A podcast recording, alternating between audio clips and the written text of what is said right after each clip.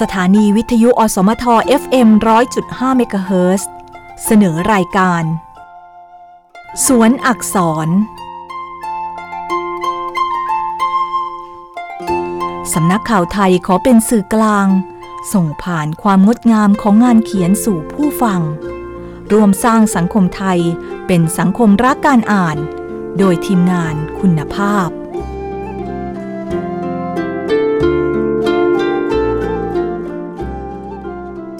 อาตนมาเร็วกา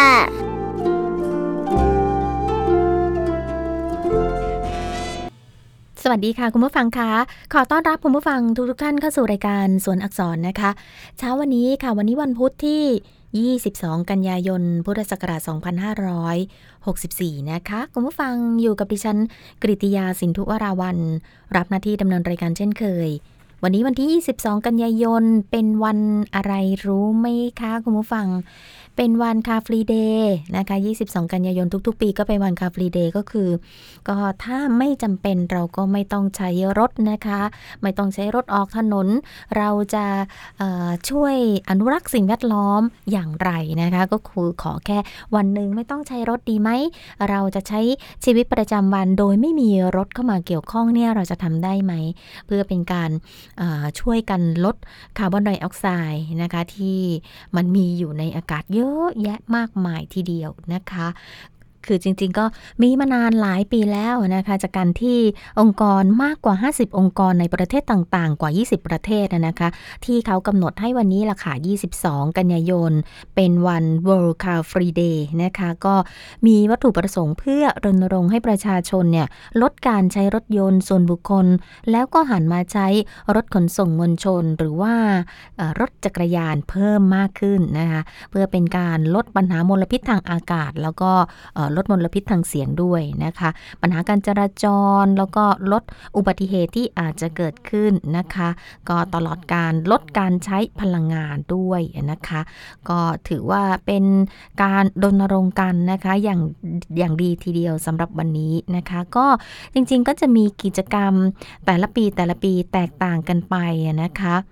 เดี๋ยวนี้เนี่ยนะคะเชื่อไหมคะว่าออกไปตามท้องถนนเนี่ยก็จะเห็นคนที่ขี่จักรยานยนต์อะคนที่ขี่จักรยานเนี่ยมากยิ่งขึ้นในการใช้จักรยานเป็นพาหนะนะคะบางคนบอกว่าโอ้โหใช้จักรยานเนี่ยขี่ไปทำงานเลยก็มีอย่างเพื่อนดิฉันคนหนึ่งเนี่ยนะคะก็อ่าทำงานคือบ้านอยู่อยู่แถวๆบึงกลุ่ม แต่ว่า ขี่จักรยานเนี่ยนะคะไปทำงานแถวๆเอ่อเขาทำงานที่ตลาดหลักทรัพย์แห่งประเทศไทย ก็ใช้รถจักรยานนี่แหละ ขี่ไปกลับไปกลับทุกวันเลยนะ มาเป็นระยะเวลา 10 ปีแล้ว น่านับถือมาก ๆ เลยนะคะ ตอนนี้ก็ยังขี่กันอยู่นะคะ แล้วก็เห็นบนท้องถนนเนี่ย เยอะมาก ๆสำหรับคนที่ขี่จักรยานเเดินทางไปไหนมาไหนนะคะ ตอนนี้เห็นมากยิ่งขึ้นแล้ว แต่ว่ามันยังมีปัญหาในเรื่องของออถนนของกรุงเทพมหานครเนี่ยมันไม่เอื้อต่อการขี่จักรยานสักเท่าไหร่ มีถนนที่เขาใช้สำหรับให้จักรยานขี่เนี่ยนะคะ แต่ว่ามันก็มีไม่ไม่ทั่วพื้นที่ของกรุงเทพมหานคร พอสิ้น ถนนที่เป็นทางจักรยานแล้วเนี่ยนะคะอ้าวต่อไปก็ลงถนนแล้วนะคะ ซึ่งก็มีรถเยอะแยะมากมาย ทางผู้ที่เกี่ยวข้องทางจักรยานเองเนี่ยนะคะ คนที่เป็นสมาคมของทางจักรยานเนี่ยเขาก็จะรณรงค์หรือว่าเขาอาจจะเรียกร้องขอมีทางจักรยานเพิ่มขึ้นในพื้นที่กรุงเทพมหานคร แต่ว่าตอนนี้ก็ยัง ยังไม่เห็นเป็นรูปธรรมสักเท่าไหร่ เพราะว่ามันยังถือว่ามันมีน้อยมาก ๆ เลยนะคะ ก็รอในนโยบายของอว่าที่ผู้ว่ากทมคนใหม่นะคะ ในเรื่องของการให้ความสำคัญกับการขี่จักรยาน เพิ่มมากขึ้นนั่นเองค่ะเอาละค่ะคุณผู้ฟังคะทีนี้เราก็มาถึงหนังสือของเรานะคะที่นำมาฝากคุณผู้ฟังเช่นเคยนะคะ หนังสือเล่มนี้นะคะก็เป็นหนังสือเล่มใหม่ค่ะ เป็นคู่มือหญิงชายวัยทอง เมื่อคนเราเข้าสู่วัยทอง สภาพร่างกายและสภาพจิตใจย่อมจะมีการเปลี่ยนแปลง ดังนั้นจึงต้องเตรียมตัวรับมือกับมันอย่างมั่นใจนะคะ ก็เขียนโดยคุณเจยรพัฒน์สมบูรณ์ทรัพย์ค่ะเป็นหนังสืออีกหนึ่งเล่มนะคะที่ดิฉันนำมาฝากมือฟัง ก็ไปติดตามจากคำนำจากสำนักพิมพ์กันก่อนก็แล้วกันนะคะ ก่อนที่จะลงไปในเนื้อหารายละเอียดของเล่มนี้ ชีวิตคนเราทั้งผู้หญิงและผู้ชายจะต้องเข้าสู่ช่วงชีวิตที่เรียกว่าวัยทองด้วยกันทั้งนั้น ซึ่งเป็นวัยที่มีการเปลี่ยนแปลงทางร่างกายเกิดขึ้นอีกครั้ง เนื่องมาจากหมดฮอร์โมนเพศสำหรับผู้หญิง หรือฮอร์โมนเพศลดลงเรื่อยๆสำหรับผู้ชายร่างกายของคนวัยทอง จึงได้รับผลกระทบจากภาวะดังกล่าวในหลาย ๆ กรณีด้วยกันผู้หญิงที่เข้าสู่วัยทองจะมีการเปลี่ยนแปลงเช่น ผิวหนังแห้ง ผมแห้ง และร่วงร้อนวุบวาบ ไขมันเพิ่มขึ้น ประจำเดือนหมด มีความเสี่ยงสูงจากโรคกระดูกพรุน มะเร็งเต้านม มะเร็งปากมดลูกส่วนผู้ชายวัยทองจะสร้างฮอร์โมนได้น้อยลง ผิวหนังแห้ง ร้อนวูบวาบ ไขมันในเลือดเพิ่มขึ้น รวมทั้งหย่อนสมรรถภาพทางเพศ ทั้งผู้หญิงและผู้ชายวัยทองมีความเสี่ยงต่อโรคมะเร็ง โรคกระดูกพรุน การดูแลตนเองให้ปลอดภัยจากโรค ก็คือควรพบแพทย์และตรวจร่างกายอยู่เป็นประจำวัยทองเป็นวัยที่สามารถหลีกเลี่ยงได้ คุณจึงควรเตรียมตัวรับกับสภาวะดังกล่าวด้วยความเข้าใจ เพื่อคุณจะได้ดำเนินชีวิตในช่วงวัยทองได้อย่างมีความสุขค่ะปรารถนาดีจากบรรณาธิการนะคะ ทีนี้มาดูคำนำของผู้เขียนคุณเจียรพัฒน์สมบูรณ์ทรัพย์กันบ้างค่ะ วัยทองของคนส่วนใหญ่ได้ผ่านชีวิตของการทำงาน จนมีหลักฐานมั่นคง ผ่านชีวิตคู่ ความรัก มีบุตร จนมีหลานแล้ว จึงได้เรียกวัยทอง วัยแห่งความสุขสบาย มีเงินมีทอง มีความมั่นคงในชีวิต ทางด้านการแพทย์ วัยทองหมายถึงวัยที่หมดฮอร์โมนเพศ ซึ่งหากเป็นผู้หญิงไทยอายุ 45 ถึง 55 ปี จะหมดประจำเดือน มีอาการร้อนวูบวาบ ช่องคลอดแห้ง ซึ่งส่งผลกระทบต่อร่างกายทำให้เสื่อมสมรรถภาพลงอย่างรวดเร็ว รวมทั้งความเสี่ยงต่อโรคกระดูกพรุนมากขึ้นสำหรับผู้ชายวัยทองนั้นฮอร์โมนเพศจะค่อยๆ ลดลง โดยเฉลี่ยที่อายุ 50 ปี มีอาการร้อนวุบวาบ ความต้องการทางเพศลดลง มีไขมันในเลือดเพิ่มขึ้น และเสี่ยงต่อโรคกระดูกพรุนเช่นกัน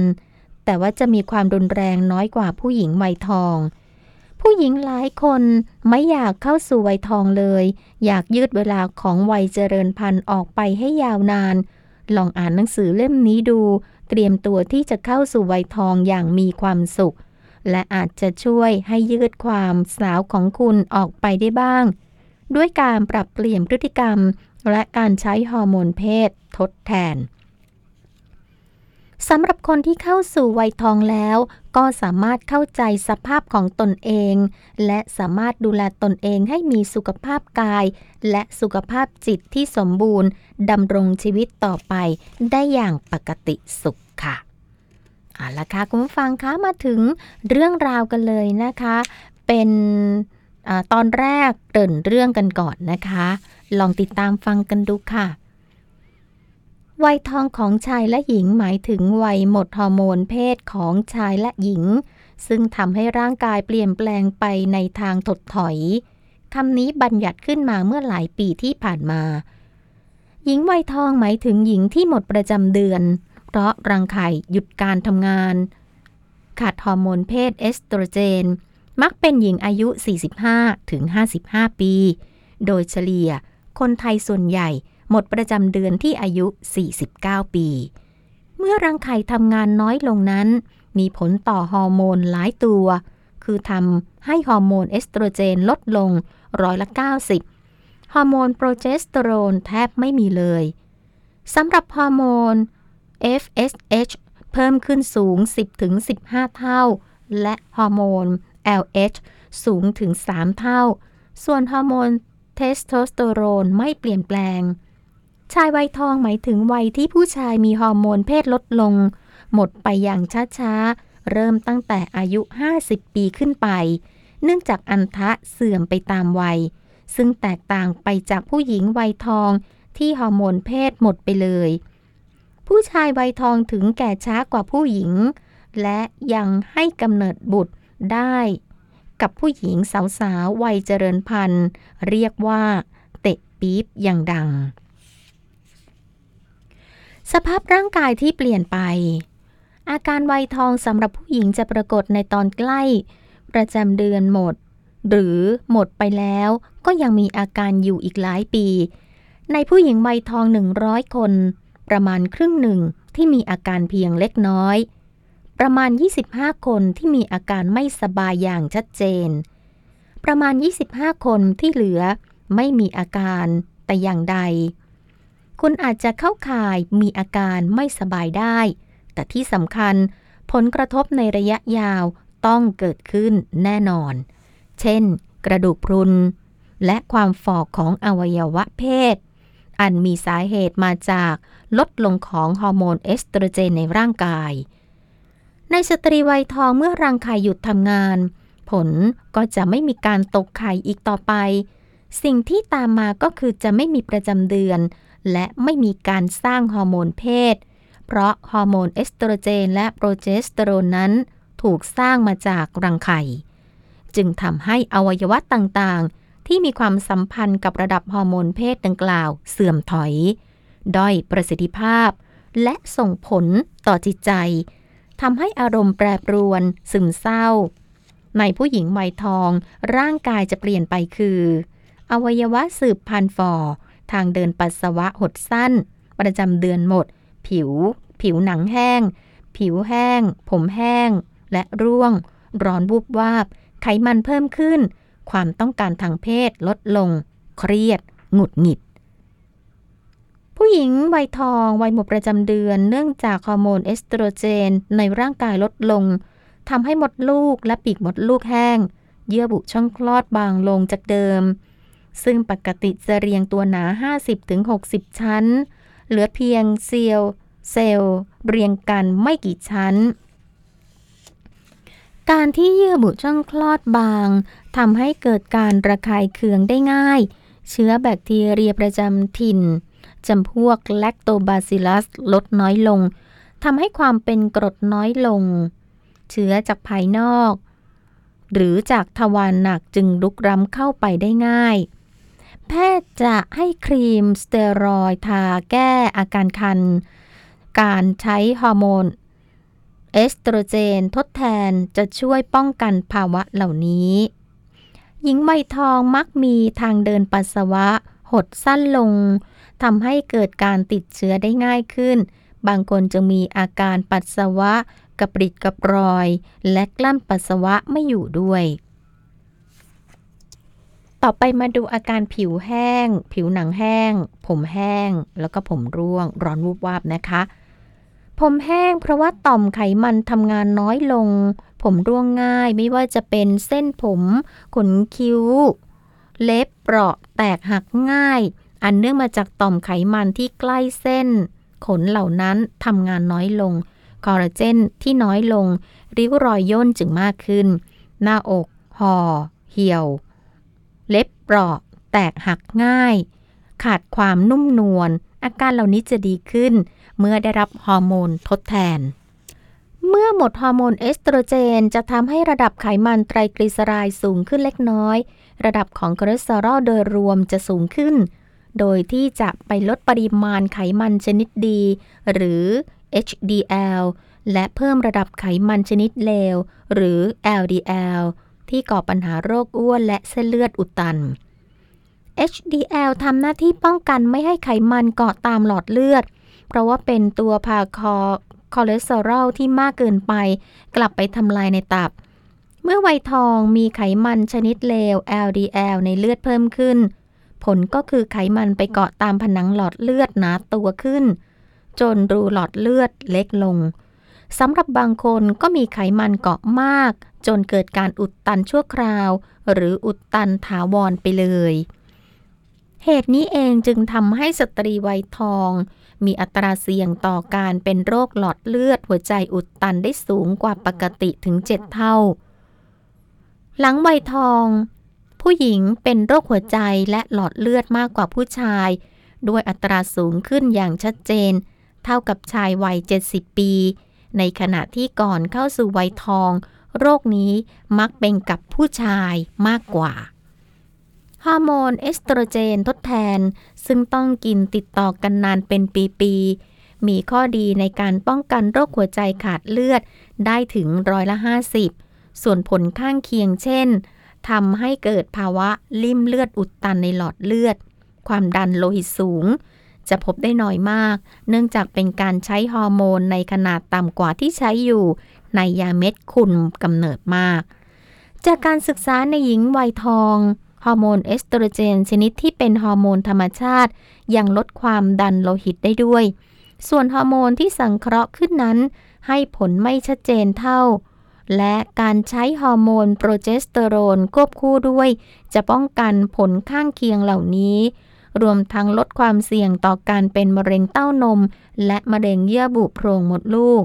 จากการใช้ฮอร์โมนเอสโตรเจนทดแทนลงด้วยหญิงและชายวัยทองควรตรวจระดับไขมันในเลือด และวัดความดันโลหิตปีละครั้ง หากพบว่าสูงผิดปกติ ควรปรับเปลี่ยนพฤติกรรมการกินอาหาร การออกกำลังกายเสียใหม่ ถ้าสูงมากไป ก็ต้องใช้ยาช่วย และเมื่อได้ระยะเวลาประมาณ 1-2 เดือน ก็ไปตรวจวัดความคืบหน้าในการเปลี่ยนพฤติกรรมของคุณด้วย วัยทองกับการผ่อนคลายความเครียด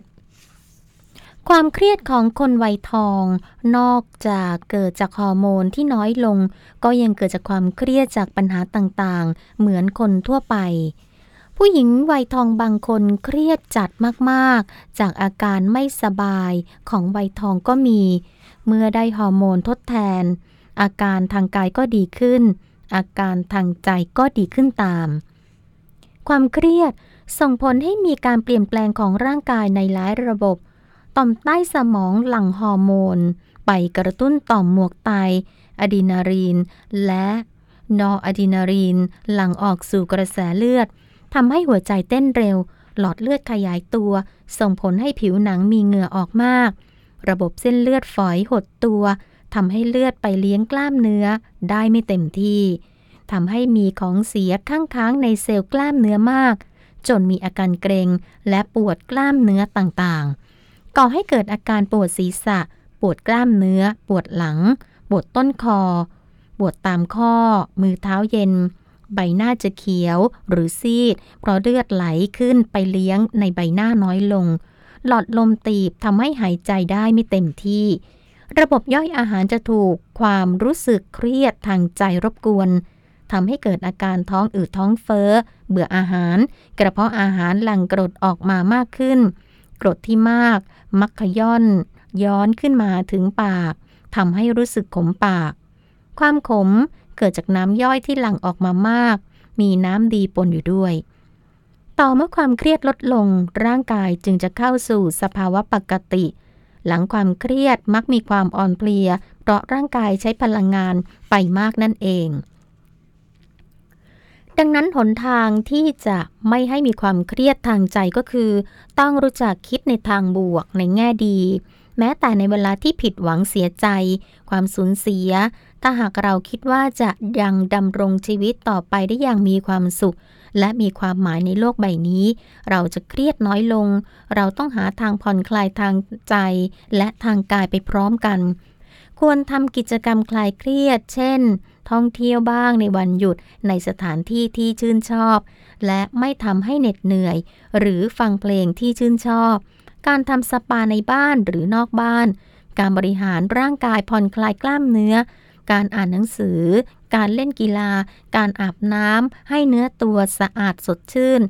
ที่สำคัญคือเรื่องของจิตใจ เพราะจิตเป็นนายกายเป็นบ่าวหากสามารถปรับจิตใจให้มีความสุข ละทิ้งความทุกข์ได้ จิตใจก็จะสบาย วิธีหนึ่งที่จะช่วยในเรื่องจิตใจคือ การนับถือศาสนา ไปวัดไปโบสถ์ยึดมั่นในหลักธรรม การยึดถือหลักทางศาสนา ช่วยให้คนมีความรักตนเอง มีความรักต่อกัน ความเอื้อเฟื้อ มีความสงบ เพราะไม่ทยานเพราะไม่ทยานอยาก ไม่มีกิเลสมาก ลดความโกรธ เกลียด ชิงชัง ไม่ยึดติดกับความสุขทางกาย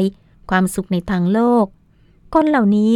มักมีเป้าหมายทางจิตวิญญาณ การไปสู่ชีวิตนิรันดร์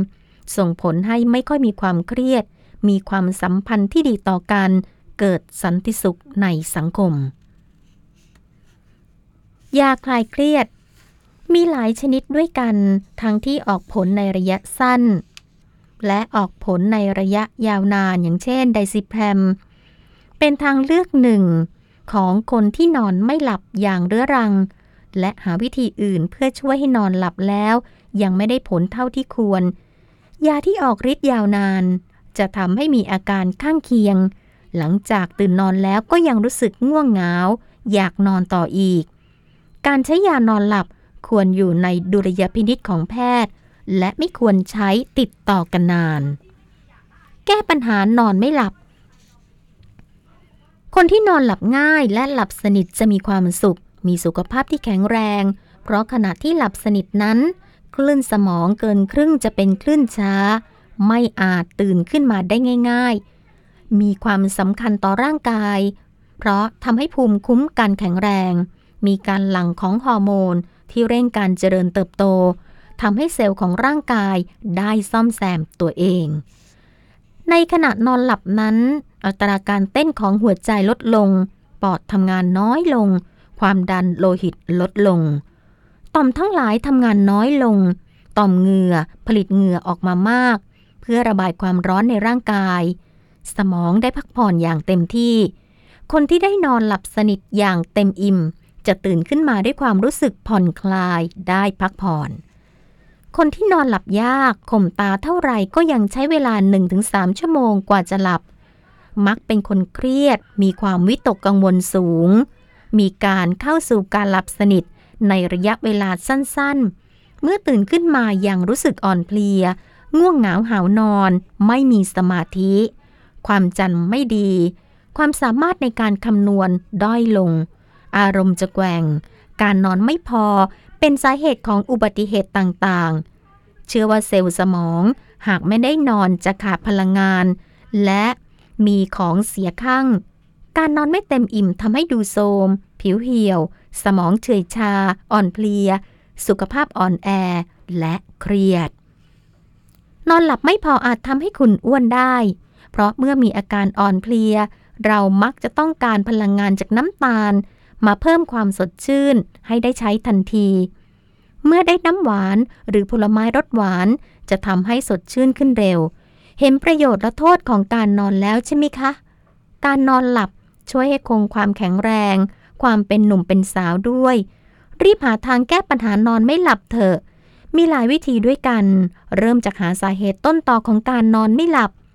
บางคนอาจนอนไม่หลับเพราะว่าความเจ็บป่วย ก็ควรปรึกษาแพทย์ บางคนนอนไม่หลับเพราะว่าความเครียดวิตกกังวลสูง ก็ปรับสภาพจิตใจ บางคนกินอาหารรสจัด ทำให้ท้องไส้ปั่นป่วน นอนไม่หลับ ควรหัดนอนเป็นเวลาประมาณสี่ทุ่มก็เข้านอนได้แล้ว จัดที่นอนให้เหมาะสม สบาย สะอาด อากาศปลอดโปร่งทำจิตใจให้สบาย ไม่คิดฟุ้งซ่าน อ่านหนังสือธรรมะตามศาสนาที่ตนนับถือก่อนนอน เพื่อดับความคิดฟุ้งซ่าน อีกวิธีหนึ่งที่จะช่วยก็คือ การกินอาหารจำพวกที่ให้น้ำตาลปริมาณเล็กน้อยก่อนนอน เช่น ดื่มนมอุ่นหนึ่งแก้ว มีกรดอะมิโน ทริปโตเฟนสูง ช่วยในการนอนหลับ ดื่มน้ำผลไม้สดหนึ่งแก้ว ของหวานหนึ่งถ้วย เมื่อตับอ่อนหลั่งอินซูลินออกมา จะทำให้หลับง่ายขึ้น แต่แน่นอน วิธีนี้จะทำให้อ้วนขึ้นอย่างแน่นอน มีอีกวิธีหนึ่งก็คือ ใช้น้ำส้มสายชูหนึ่งช้อนโต๊ะ ผสมในน้ำหนึ่งแก้ว คนให้เข้ากันดื่มก่อนนอน หรือใช้สมุนไพรเช่น ดื่มน้ำจากใบขี้เหล็ก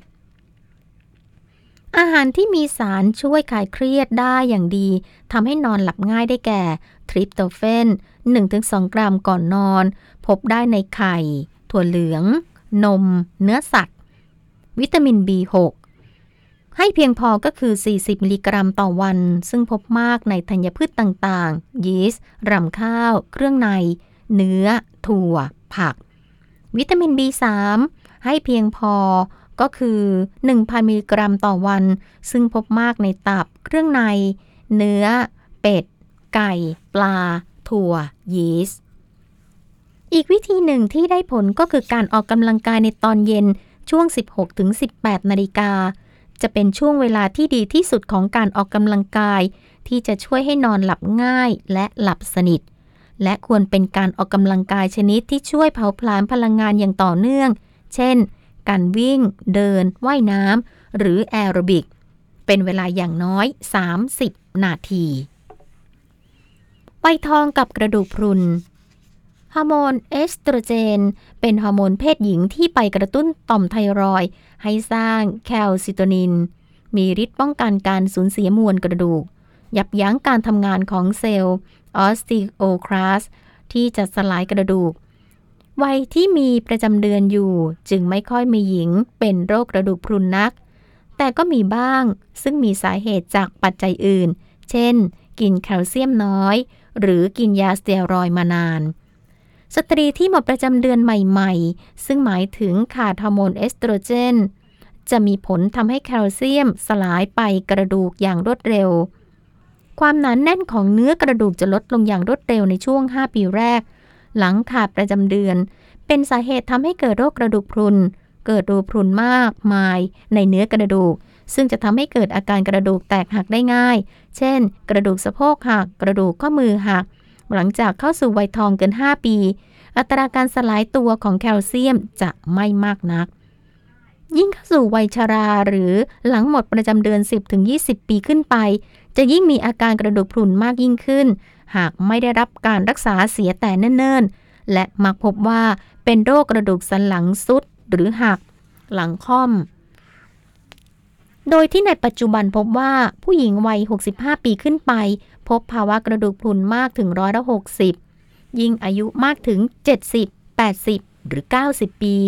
อัตราการเป็นโรคกระดูกพรุนจะยิ่งสูงขึ้นตามไปด้วย เมื่ออายุถึง 80 ปี ผู้หญิงที่เป็นโรคกระดูกพรุน 100 คน มีอยู่ 33 คนจะประสบปัญหากระดูกหัก และในผู้ชายที่เป็นโรคกระดูกพรุน 100 คน จะมีกระดูกหัก 20 คน ชายวัยทองเป็นโรคกระดูกพรุนน้อยกว่าผู้หญิง เพราะฮอร์โมนในเพศชายไม่ได้หมดหวบห้าไปเลยเหมือนผู้หญิง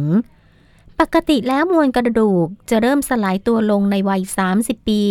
ซึ่งหากมีการเสริมแคลเซียมจากการกินอาหารแคลเซียมสูงอย่างเพียงพอในทุกๆวัน สัดส่วนแคลเซียมต่อฟอสฟอรัส 1 ต่อ 1 ถ้วย 1 ต่อ 1 ด้วยนะคะ ก็คงความสมดุลแคลเซียมฟอสฟอรัส ในกระดูกและในเลือด และต้องทานอาหารให้ได้โภชนาการถูกหลัก ครบทุกอย่างที่ร่างกายต้องการ เพื่อกลไกการทำงานที่สมบูรณ์ ก็จะช่วยให้เรายังคงมีกระดูกแข็งแรงตามปกติ ไปจนถึงวัยแก่ชรา ยังยืนตัวตรง เดินเหินสะดวกทางนี้ต้องไม่สูบบุหรี่ไม่ดื่มสุรา ไม่ดื่มกาแฟมากเกินไป เพราะนอกจากเรื่องของการหมดฮอร์โมนเอสโตรเจนแล้ว หากมีปัจจัยส่งเสริมอย่างอื่น ก็จะยิ่งแสดงอาการกระดูกพรุนเร็วขึ้น มีหลายสาเหตุด้วยกันที่ทำให้กระดูกพรุน เช่น คนที่กินอาหารที่มีแคลเซียมน้อยมาตลอด ตั้งแต่วัยสาว ผู้หญิงที่สูบบุหรี่ ผู้หญิงที่ดื่มเหล้า ผู้หญิงที่ขาดการออกกำลังกาย ผู้หญิงที่ต้องกินยาสเตียรอยเป็นประจำ หรือมีคนในครอบครัวเป็นกระดูกพรุนด้วย ผู้หญิงที่ตัดรังไข่ออกข้างเดียว หรือตัดออกทั้งสองข้าง คนที่ประจำเดือนมาไม่สม่ำเสมอ ซึ่งแสดงว่าปกติเป็นคนที่มีฮอร์โมนเพศในปริมาณต่ำอยู่แล้ว ความจริงทุกคนไม่เฉพาะผู้หญิง ถ้าหากมีปัจจัยเสี่ยงบางอย่างดังกล่าว ก็มีโอกาสเป็นกระดูกพรุนได้ง่าย ผู้หญิงวัยทองควรตระหนักถึงภาวะโรคกระดูกพรุนให้มาก การวัดความหนาแน่นกระดูก เป็นสิ่งหนึ่งที่ประเมินภาวะกระดูกพรุนได้ คุณอาจจะไปปรึกษาแพทย์ ในเรื่องของการตรวจวัดมวลกระดูก และปรึกษาแพทย์ในการใช้ฮอร์โมนเอสโตรเจนให้ในวัยทอง อย่าซื้อฮอร์โมนมาใช้เอง เพราะคุณอาจมีโรคที่ไม่ควรใช้ฮอร์โมนก็ได้ทำให้เสี่ยงต่อการเป็นมะเร็งเต้านม หรือมะเร็งปากมดลูกได้ คุณผู้ฟังคะดูเวลาและช่วงนี้เดี๋ยวดิฉันขอ พักสักครู่หนึ่งนะคะ ฟังเพลงเพราะๆหนึ่งเพลง เดี๋ยวจะกลับมาตามกันต่อกับหัวข้อ ต้องการแคลเซียมวันละเท่าไหร่นะคะ กับหนังสือคู่มือหญิงชายวัยทอง เดี๋ยวช่วงนี้พักกันสักครู่ค่ะ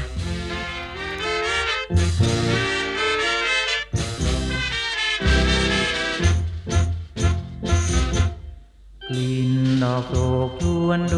ม ลอยมาตามลมรำเพยกลิ่นเย็นน้อมเด่นชวนเชยอาวรรักเอ่ยคือหนึ่งที่เคยร่วมใจไหมกิ่งอาโศกพังจัน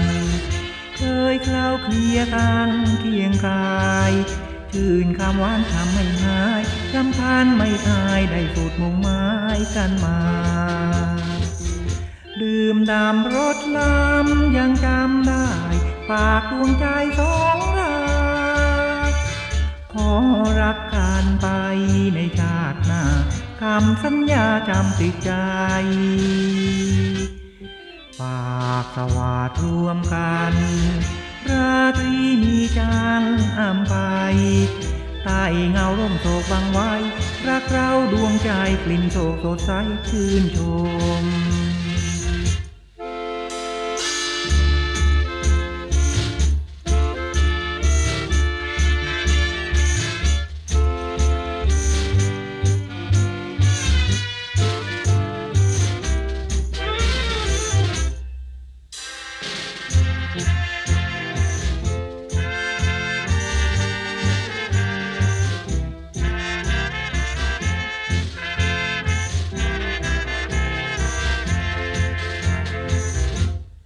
ลิ่นดอกโศกจางไป เหมือนรักเลือนไกลระทมต้องทนมองมนคืนคมลงรักจึงตรมเจ็บปวดอารมณ์สิ้นความหวัง อยากจะอยู่เคียงเธอ รักล้นทนละเมอลำพังกรำครวญวนให้ความหลังรักหายคลายจางปล่อยให้หมดหวังเดียวดาย เวรกรรมซ้อนซ้ำทำเราเศร้า ต้องอับเจ้าเหลืออายรักรางแรงคลายรำร้องไห้โอรักคลายกลายกลับคำสุดจะกล่าวรำพัน นึกถึงคืนวานรักงามโศกกินเหลือกลิ่นให้ช้ำรักฟังใจจำกลิ่นโศกเจ้าซ้ำจำทุน คุณผู้ฟังคะคุณผู้ฟังกำลังอยู่กับรายการสวนอักษรนะคะ4นาฬิกาถึง 5นาฬิกามีเป็นประจำทุกๆวันไม่มีวันหยุดนะคะ ก็มีผู้ดำเนินรายการแต่ละท่าน 7 วันก็ 7 หลากหลาย รูปแบบของเนื้อหา ที่นำหนังสือมาอ่านให้คุณผู้ฟังได้รับฟังคุณผู้ฟังกำลังอยู่กับคู่มือหญิงชายวัยทองนะคะ แล้วก็ฟังเพลงเพราะๆกันไปเป็นที่เรียบร้อยแล้วนะคะ ช่วงนี้เราก็มาติดตามหัวข้อต้องการแคลเซียมวันละเท่าไหร่ค่ะ การป้องกันไม่ให้กระดูกพรุนจึงควรกินอาหารที่อุดมไปด้วยแคลเซียมอย่างเพียงพอ คือปลาเล็กปลาน้อย น้ำนม กะปิผักใบเขียว ผู้ชายอายุไม่เกิน 65 ปีต้องการวันละประมาณ 1,000 มิลลิกรัม ผู้ชายอายุ 65 ปีขึ้นไปต้องการวันละ 1,500 มิลลิกรัมสำหรับผู้หญิงวัยทองที่ไม่ได้รับฮอร์โมน ต้องการวันละ 1,500 มิลลิกรัม ถ้าหากได้รับฮอร์โมนต้องการกินแคลเซียมวันละ 1,000 มิลลิกรัม ความจริงแล้วเด็กยุคสมัยปัจจุบันนี้ดื่มนมมากกว่าคนสมัยก่อน จึงไม่ค่อยมีปัญหาโรคกระดูกอ่อนกัน และมีรูปร่างที่สูงใหญ่ แต่เด็กหลายคนอ้วนมาก กระดูกแข็งแรงไปจนสู่เข้า 30 ปี คนวัย 30 ปีขึ้นไปต้องการแคลเซียมวันละประมาณ 1,000ถึง1,500 มิลลิกรัม แต่ที่เป็นปัญหาขาดแคลเซียมจนกระดูกพรุนกันมากก็คือ หญิงใบทองนี่เองที่ควรตระหนักถึงการดูแลเรื่องอาหาร หลีกเลี่ยงปัจจัยเสี่ยง และเมื่อถึงวัยหมดประจำเดือนก็ควรปรึกษาแพทย์ เรื่องการใช้ฮอร์โมนเพศเอสโตรเจนซึ่งจะช่วยในเรื่องชะลอโรคกระดูกพรุนได้ด้วย เชื่อไหมว่าผู้หญิงบางคนอายุ 36 ปี ตรวจมวลกระดูกที่ข้อมือแล้วพบว่าเป็นโรคกระดูกพรุน ซึ่งเป็นพยาบาลที่มีลูกสาวสองคน และยังมีประจำเดือนตามปกติ อาการภายนอกไม่มีสิ่งใดบ่งบอกโรค เพียงแต่ทางหน่วยกายภาพบำบัดในโรงพยาบาลนำเครื่องนี้มาให้บริการในบางครั้งคราวเท่านั้น แล้วก็บังเอิญโชคดีตรวจพบว่าเขา มีมวลกระดูกน้อยกว่าปกติ จัดเป็นโรคกระดูกพรุนเลย จึงได้กินแคลเซียมชนิดเม็ดมาระยะหนึ่ง เธอบ่นว่า ใช้ทั้งยากินยาพ่นจมูก แล้วผลตรวจวัดมวลกระดูกไม่ได้เพิ่มขึ้นจากเดิมเลย ไม่อยากกินยาอีกเลย ยาก็รสชาติไม่ดี ผู้เขียนจึงบอกไปว่าอย่าหยุดยาเลยค่ะ อย่างโชคดีที่ยังไม่งอ กระดูกยังไม่มีแตกหัก ถ้าเกิดไม่เสริมแคลเซียมในตอนนี้ อาการแสดงที่รุนแรงของกระดูกพรุนก็จะตามมา หรือว่า หลังอาจจะง้องุ้ม ข้อสังเกตก็คือพยาบาลคนนี้ไม่นิยมดื่มนม ส่วนอาหารก็กินได้ทั่ว ๆ ไป แต่ออกกำลังกายมากไม่ได้ เพราะว่าเป็นโรคเข่าจากอุบัติเหตุเล่นกีฬา ยาที่กินประจำก่อนพบว่าเป็นโรคกระดูกพรุนก็มียาบำรุงหล่อ น้ำหล่อเลี้ยงข้อเข่ายาที่ใช้รักษาเนื้องอกในมดลูก เพราะฉะนั้นต้องพึงสังวรไว้ว่า โรคนี้เกิดขึ้นได้ง่ายจริง ๆ ควรตระหนักเรื่องกินอาหารให้ได้แคลเซียมเพียงพอ และไปตรวจวัดความหนาแน่นของกระดูกบ้าง ตรวจว่ากระดูกพรุนได้อย่างไร ปัจจุบันนี้มีเครื่องตรวจวัดมวลกระดูกหลายแบบ ทั้งแบบที่ใช้รังสีน้อย แบบที่ใช้รังสีมาก มีทั้งขนาดใหญ่และขนาดเล็กสำหรับวัดกระดูกที่ส้นเท้า วิธีที่ใช้เป็นมาตรฐานใช้กันทั่วไปในเมืองไทย คือเครื่อง DXA ซึ่งใช้รังสีเอ็กซเรย์ส่องไปยังตำแหน่งกระดูกที่ต้องการวัด เช่นสะโพก กระดูกสันหลัง เท้า แขน มือ ข้อมือ โดยไม่ต้องเปลี่ยนเสื้อผ้า ใช้เวลาตรวจเพียง 15-20 นาที การตรวจวัดมวลกระดูกตำแหน่งหนึ่ง ไม่ได้บอกว่ากระดูกทั่วร่างจะมีค่ามวลกระดูกเท่าชิ้นที่ได้รับการตรวจวัด จึงควรตรวจวัดกระดูกส่วนที่สำคัญ เครื่องนี้มีใช้ในโรงพยาบาลบางแห่งเท่านั้น สามารถโทรติดต่อสอบถามได้ที่ออโทปิดิก หรือแผนกกระดูกและข้อ หรือแผนกกายภาพบำบัด รักษาโรคกระดูกพรุนในวัยทอง การรักษาโรคกระดูกพรุนให้กลับมาแข็งแรงนั้นทำได้ยาก ใช้เวลาหลายปีกว่ามวลกระดูกจะเพิ่มขึ้นมาได้บ้างความสำคัญอยู่ที่ป้องกันไม่ให้เกิดภาวะกระดูกพรุน สำหรับผู้หญิงวัยทองที่เป็นโรคกระดูกพรุน แพทย์จะพิจารณาให้ฮอร์โมนเอสโตรเจน ช่วยรักษาโรคกระดูกพรุน แต่ก็มีข้อห้ามใช้ในคนที่เป็นโรคมะเร็งหรือเนื้องอกสำหรับผู้ชายวัยทองที่เป็นกระดูกพรุน ก็สามารถใช้ยากลุ่มบิสฟอส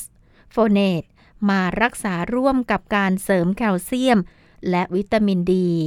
หรือหากผู้ชายวัยทองกระดูกพรุน เพราะเหลือฮอร์โมนเพศเทสโทสเทอโรนน้อยมาก ก็ใช้ฮอร์โมนเทสโทสเทอโรนทดแทน เรามารู้จักยาหรือฮอร์โมนที่ใช้รักษาโรคกระดูกพรุนกันในปัจจุบันนี้ว่ามีอะไรบ้างค่ะ ฮอร์โมนเอสโตรเจน ซึ่งมีอยู่หลายรูปแบบ รักษาอาการของวัยทอง ซึ่งให้ผลในการรักษาโรคกระดูกพรุนในหญิงวัยทองด้วย ซึ่งควรได้รับช่วงแรกของการหมดประจำเดือน อย่างต่อเนื่องเป็นเวลา 7 ปี 7 ปีแรกของการหมดประจำเดือน มีข้อห้ามใช้ในคนที่เป็นมะเร็ง และโรคบางอย่าง รายละเอียดไปดูในเรื่องของการใช้ฮอร์โมนเอสโตรเจนทดแทนนะคะ ยาแคลซิโตนิน มีชนิดฉีดและชนิดพ่นจมูก สามารถใช้ลดอาการปวดกระดูกได้ด้วย แคลซิโตนิน เป็นฮอร์โมนที่สร้างจากต่อมไทรอยด์ของคนเรา จากปลาแซลมอน ปลาไหล จากสัตว์เลี้ยงลูกด้วยนม เช่น แมว สุนัข หมู แคลซิโตนินมีหน้าที่ยับยั้งการสลายกระดูก แคลเซียมถูกดูดซึมเข้ากระดูกมากขึ้น แต่เราไม่สามารถใช้ประโยชน์จากการกินยาตัวนี้ เพราะยาจะถูกทำลายในกระเพาะอาหาร จึงต้องทำยาในรูปแบบของการพ่นยาใส่จมูก ซึ่งสะดวกและได้ผลดี อาการข้างเคียงมีน้อย ข้อเสียก็คือราคาแพง ยานี้ต้องเก็บไว้ในตู้เย็นช่องธรรมดา ผลการทดสอบกับผู้ป่วย ร่วมกับใช้ผลิตภัณฑ์เสริมแคลเซียมนาน 1 ปี พบว่ามวลกระดูกเพิ่มขึ้นร้อยละ 1.4 ในขณะที่ผู้ป่วยซึ่งใช้ผลิตภัณฑ์เสริมแคลเซียมนาน 1 ปี โดยไม่ใช้แคลซิโตนินจะมีมวลกระดูกลดลงร้อยละ 0.7 ผลข้างเคียงของยาอาจจะทำให้คลื่นไส้อาเจียนบ้าง เบื่ออาหารหรือท้องเดิน นอกจากแบบพ่นแล้วยังมีแบบฉีด ซึ่งมักใช้ในกรณีที่กระดูกสันหลังหักด้วย จะลดปวดได้ดีขึ้น แต่อาจมีอาการข้างเคียง เช่น คลื่นไส้อาเจียน หัวใจสั่น จะมากกว่าชนิดพ่นยากลุ่มบิสฟอสโฟเนตเช่น ยาอะเลนโดรเนตมีชื่อทางการค้าว่า โฟซาแม็กซ์ยาริซีโดรเนตและยาเอทิโดรเนตช่วยลดอาการกระดูกพรุนได้ โดยออกฤทธิ์ยับยั้งการทำงานของเซลล์ออสติโอคลาสที่คอยทำลายเซลล์กระดูก ยานี้ใช้ได้กับคนทุกวัย การกินยานี้มีข้อควรระวังคือ อย่ากินยาแล้วนอนทันที ให้เลย 30 นาทีไปก่อนจึงล้มตัวนอน เพื่อให้ยาผ่านไปกระเพาะอาหารได้เร็ว ไม่ค้างอยู่ใน อยู่ให้ระคายเคืองหลอดอาหาร และควรกินตอนท้องว่าง เพื่อให้ยาถูกดูดซึมเข้าสู่กระแสเลือดได้ดี ห้ามกินยาพร้อมน้ำ นม ชาหรือกาแฟ เพราะขัดขวางการดูดซึมยา ยาส่วนหนึ่งประมาณร้อยละ20ถึง50จะจับกับผิวกระดูกนานนับเดือน หรือเป็นปีทีเดียวอาการข้างเคียงของยามีบางคนที่ท้องเดิน คลื่นไส้อาเจียน มีผื่นคัน ทดแทนฮอร์โมนเอสโตรเจน ได้แก่ ยาลาโร ซิฟิน ยาทาม็อกซิเฟน หรือยาเอวิสตาใช้รักษาโรคกระดูกพรุนได้ดีพอสมควร สามารถเพิ่มมวลกระดูกได้ครึ่งหนึ่งของการใช้ฮอร์โมนทดแทน และป้องกันมะเร็งเต้านม และมะเร็งเยื่อบุมดลูกได้ด้วย ผลข้างเคียงของยาก็มีบ้างในบางคน เช่น เท้าบวม เส้นเลือดอุดตัน ท้องอืดท้องเฟ้อ ยาหรือสารที่ออกฤทธิ์กระตุ้นการสร้างกระดูกได้แก่ ยาทิโบโลน สารฟลูออไรด์อินซูลิน คอนดรอย ตินซัลเฟต โกรทฮอร์โมน พาราไทรอยด์ฮอร์โมน ในการใช้สามารถใช้ร่วมกับยาตัวอื่นได้ เช่น ใช้ยาพาราไทรอยด์ฮอร์โมน ร่วมกับแคลซิโตนิน ยาทิโบโลนนั้น เป็นสารสเตียรอยด์สังเคราะห์ ประกอบไปด้วยฮอร์โมนเพศ 3 ตัวก็คือเอสโตรเจน โปรเจสเตอโรน และแอนโดรเจน ในปริมาณที่ต่ำ ผลข้างเคียงของยาได้แก่ไขมันในเลือดสูง หลอดเลือดตีบ มีขนบนใบหน้า ขาบวม อาจมีเลือดออกทางช่องคลอด จึงควรใช้ยาในความดูแลของแพทย์ การใช้ผลิตภัณฑ์เสริมแคลเซียมแคลเซียมเม็ดที่มีขายอยู่ในปัจจุบันอยู่ในรูปของเกลือแคลเซียม มีปริมาณแคลเซียมร้อยละ9ถึง 40 แคลเซียมคาร์บอเนตมีปริมาณแคลเซียมสูงสุดคือ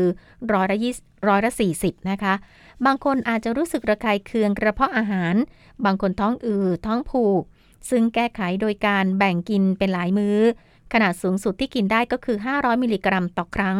กินพร้อมอาหารเบาๆ หรืออาหารว่าง ไม่ควรกินพร้อม หรือหลังอาหารมื้อหนัก แคลเซียมซิตรตตมีปริมาณแคลเซียมร้อยละ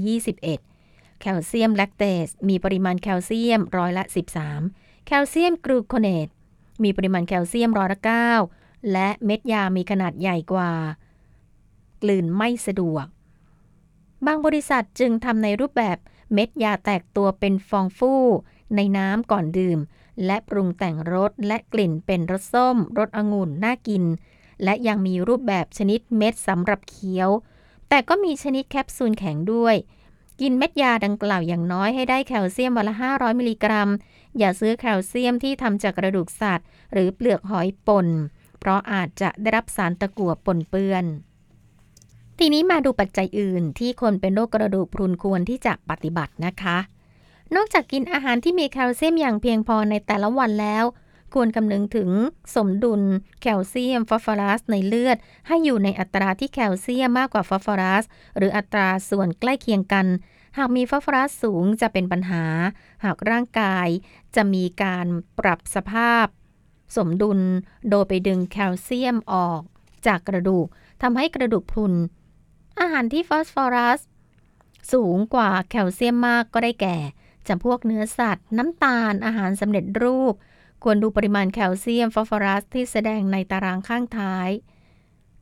ดิฉันไม่ได้บอกเรื่องของตารางนะคะ ก็ขอผ่านไปก็แล้วกันค่ะ โดยเฉพาะเนื้อสัตว์ส่วนที่เป็นเนื้อแดง จะมีฟอสฟอรัสมากกว่าแคลเซียมถึง 30 เท่าค่ะ และพบด้วยว่าคนที่กินมังสวิรัตจะไม่ค่อยเป็นโรคกระดูกพรุนนะคะ ผู้หญิงที่ถูกตัดรังไข่ผู้หญิงที่ประจำเดือนมาไม่สม่ำเสมอ เพราะว่าฮอร์โมนเอสโตรเจนน้อย และคนที่ต้องกินยาบางชนิดเป็นประจำ เช่น การกินยาสเตียรอยยากันชักบางตัว ยาระงับประสาท ยาลดกรดที่มีส่วนผสมของอลูมิเนียม การใช้สารเฮปาริน การใช้ยาลดไขมัน ยาขับปัสสาวะบางชนิด ยาลดการอักเสบ ต้องระวังเรื่องกระดูกพรุนด้วย ซึ่งแพทย์มักจะหาทางป้องกันโดยเสริมแคลเซียมเป็นเม็ดให้กิน และหากหมดฮอร์โมนเอสโตรเจน ก็จะได้รับฮอร์โมนทดแทน งดเว้นการดื่มสุรา แอลกอฮอล์เบียร์ไวน์เพราะแอลกอฮอล์จะไปกดการสร้างเซลล์กระดูก และทำให้ฮอร์โมนเพศบกพร่อง เป็นการเพิ่มการสลายแคลเซียมจากกระดูก งดเว้นการสูบบุหรี่เพราะว่าสารนิโคตินในบุหรี่ยับยั้งการดูดซึมแคลเซียมเข้ากระแสเลือด และยังไปรบกวนการทำงานของฮอร์โมนเอสโตรเจนด้วยเลี่ยงเครื่องดื่มที่มีกาเฟอีน เช่น น้ำชา กาแฟ น้ำอัดลม ดื่มให้น้อยที่สุด หากเป็นกาแฟสำเร็จรูป ควรสกัดคาเฟอีนออกแล้ว และไม่ควรดื่มเกินวันละ 2 แก้ว คนที่ดื่มทั้งชา กาแฟ น้ำอัดลมในวันหนึ่ง จะต้องระวัง เพราะคาเฟอีนจะไปขัดขวางการดูดซึมแคลเซียมเข้าสู่กระแสเลือดทำให้ร่างกายต้องดูดซึมแคลเซียมจากกระดูก เลี่ยงอาหารรสเค็มจัด เพราะว่าเกลือจะเป็นตัวดึงแคลเซียมออกจากกระดูก ดังนั้นผู้ที่ชอบกินเค็มจึงควรปรับลิ้นให้ชอบอาหารรสจืด เพื่อจะได้ไม่เป็นกระดูกพรุน ไม่เป็นโรคไต และความดันโลหิตสูง ความเค็มส่งผลเสียต่อร่างกายในหลายด้านค่ะ หลีกเลี่ยงสารกัมมันตภาพรังสี คนที่ได้รับสารกัมมันตภาพรังสี เช่นสารเรเดียม เป็นรังสีที่สะสมในกระดูก ทำลายไขกระดูกและเนื้อเยื่อกระดูก จนเป็นกระดูกพรุนได้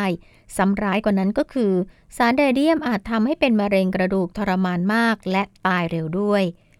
หลีกเลี่ยงการได้รับโลหะหนัก เช่น ตะกั่วสารประหลอด สารแคดเมียม จากควันพิษ ควันรถ น้ำเสีย ได้รับสารอลูมิเนียมที่ละลายจากภาชนะหุงต้มอลูมิเนียม ซึ่งมักละลายง่ายมาก